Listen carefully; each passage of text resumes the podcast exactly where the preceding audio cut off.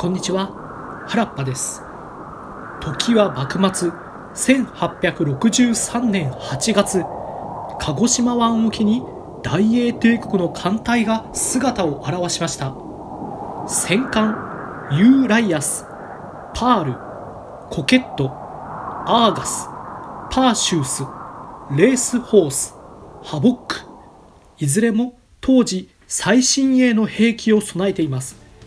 ちなみに数年前アメリカの軍艦が江戸に衝撃を与えたった支配で夜も眠れずという歌が歌われましたが4隻どころか7隻もの軍艦が来てしまいました。大名行列を横切ったイギリス人を切り殺した薩摩藩に大英帝国は怒り心頭大きく分けて3つの要求を突きつけました。1つ事件について謝罪せよ。2つ。賠償金を支払え。3つ。犯人を差し出しなさい。薩摩藩の返答は明確でした。謝罪はせぬ。賠償金は支払わぬ。切ったものは差し出さぬ。すがすがしいほどの全拒否。郷に言っては郷に従え。ここは日本なのだから日本のルールで手打ちにしたのみ。ただの少しも非はないと全く動じません。ついに大英帝国は堪忍袋の尾が切れました。Destroy the Satsuma Han! So you sir! ついにイギリス海軍が行動を開始。まずは鹿児島湾に停泊している薩摩の船を攻撃。海兵が乱入して乗組員を殺傷したり追い出して船を乗っ取ったりしました。薩摩藩も当然怒ります。我らの船ば襲うとは海賊にも等しき行為イギリスの戦艦ば海打ちにするほかなか。世に言う撮影戦争の開始でした。薩摩藩は陸に備え付けた大砲から戦艦を迎え撃ちます。しかし大英帝国は当時最新鋭のアームストロング砲を積んでいました。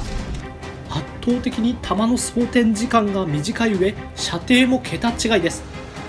ファイヤーその威力は凄まじく薩摩の砲台は次々に壊滅していきました。そのままイギリスの圧勝かと思いきやしかし運は薩摩藩に味方しました。次第に天気が激しく荒れ始め戦艦の操縦が不自由になってきました。薩摩の意地ば見せるでごわす。島津軍も後期とばかり大砲を撃ちまくりました。そのうちの一発が提督の乗っていた戦艦ニューライアスの甲板に炸裂。副艦長が戦死。提督も吹き飛ばされ怪我を負いました。ちょっと位置がずれていればあわや提督も戦死でした。なんと自他ともに世界最強と言われる大英帝国が日本の一地方勢力に思わぬ被害が出始めましたイギリスもプライドが傷つけられ完全に怒り狂います Fire at will! Destroy!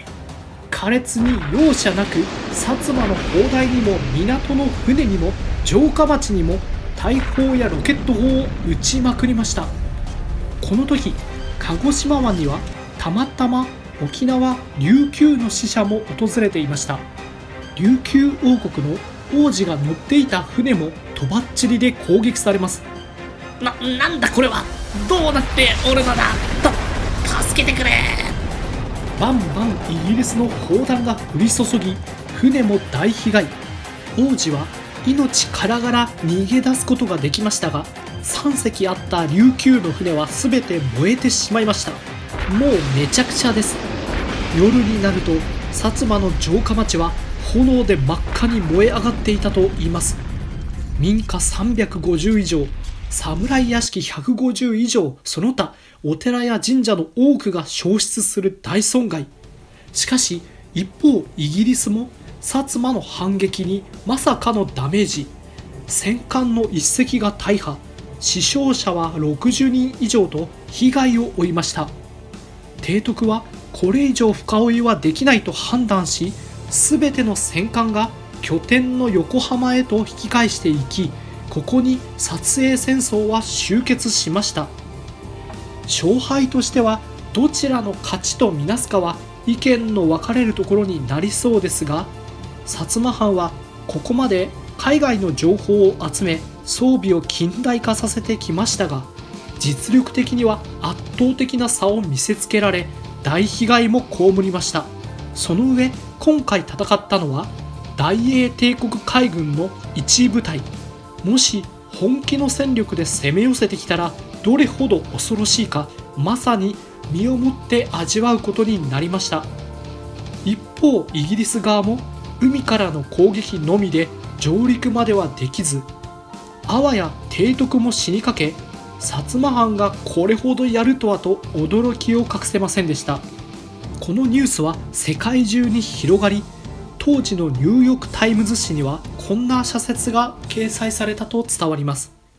この戦争によって西洋人が学ぶべきことは彼らは勇敢であり西洋式の武器や戦術にも予想外に長けている。もし戦えば降伏させるのは難しいだろうと評されました。さてここまで死闘を繰り広げた両国。あいや片方は国ではないですけれどもこの後どのようになっていくのでしょうか。ちょっと長くなってまいりましたので続きはまた次回にお話ししたいと思います。ご視聴ありがとうございました。